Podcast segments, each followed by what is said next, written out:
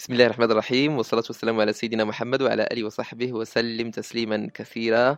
معك أخي الكريم عبد المجيد أمزال. مرحبا بك في برنامج نداء الروح. أحبتي الكرام رأينا في الساعة الأولى من هذا البرنامج كيف أن الله تبارك وتعالى آه، عصم الحبيب صلى الله عليه وعلى آله وسلم آه، مما كان عليه أهل الجاهلية. حفظ الله تبارك وتعالى النسب الشريف ديالو فهو طاهر من أبيه إلى آدم عليه السلام. آه، إذا سمحتم أحبتي الكرام ننتقل لفكرة أخرى متعلقة بسيدنا محمد صلى الله عليه وعلى آله وسلم دائما وهي كيف أن الله تبارك وتعالى كان يدافع عنه. سيدي ربي كان يدافع عن الحبيب صلى الله عليه وعلى آله وسلم. وفي القرآن الكريم إنا كفيناك المستهزئين الذين يجعلون مع الله إلها آخر فسوف يعلمون. آه، أخي الكريم أختي الكريمة الأنبياء كاملين تعرضوا للاستهزاء من طرف أقوامهم. الأنبياء كاملين آه، الأقوام ديالهم آه، القوم منهم واحد المقاومة شديدة والقوم منهم واحد المعارضة قوية جدا. ووصل الحد إلى درجة أنهم يسبوهم يعيروهم يشتموهم ينعتوهم بأقبح الأوصاف. شوفوا مثلا سيدنا نوح عليه السلام الذي دعا قومه إلى عبادة الله 950 سنة وهو يدعوهم إلى عبادة الواحد الأحد. شنو كان رد الفعل ديال القوم ديالو؟ قالوا ليه إنا لنراك في ضلال مبين. إنا لنراك في ضلال مبين. فهو سيدنا نوح يدافع عن نفسه. وكيقول يا قوم ليس بي سفاهة. يدافع عن نفسه.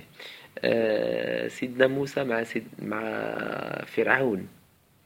آه، سيدنا موسى في القرآن الكريم آه، فرعون ينسبه إلى السحر وكيقول راه هادشي اللي إنت كدير فيه راه ما يديروش إنسان عاقل يديروا واحد مسحور. كيف وأنت تربيت في قصري وأكلت نعمتي؟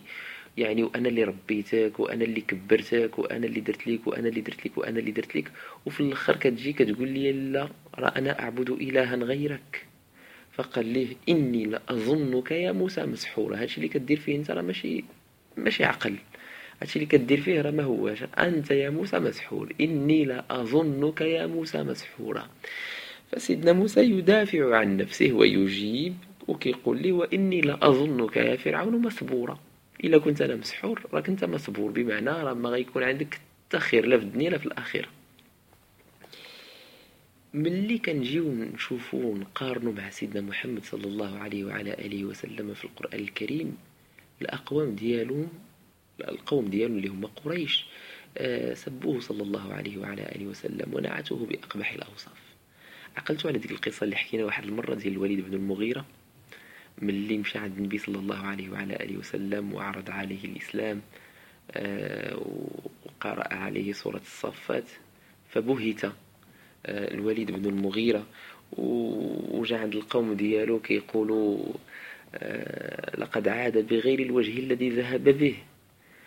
وكيقول لهم الوالد بن المغيرة راه هذا الكلام اللي سمعت من عنده إن عليه لحلاوة وإن عليه إن له لحلاوة وإن عليه لطلاوة وإن أسفله لمغدق وإن أعلاه لمثمر وإنه لا يعلو ولا يعلى عليه.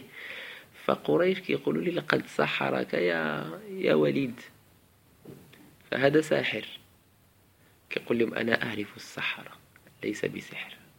قالوا لي هذا إذا كاهن. كيقول لهم ماشي كاهن. بمعنى أنهم كانوا يعني آه، يسفهونه صلى الله عليه وعلى آله وسلم.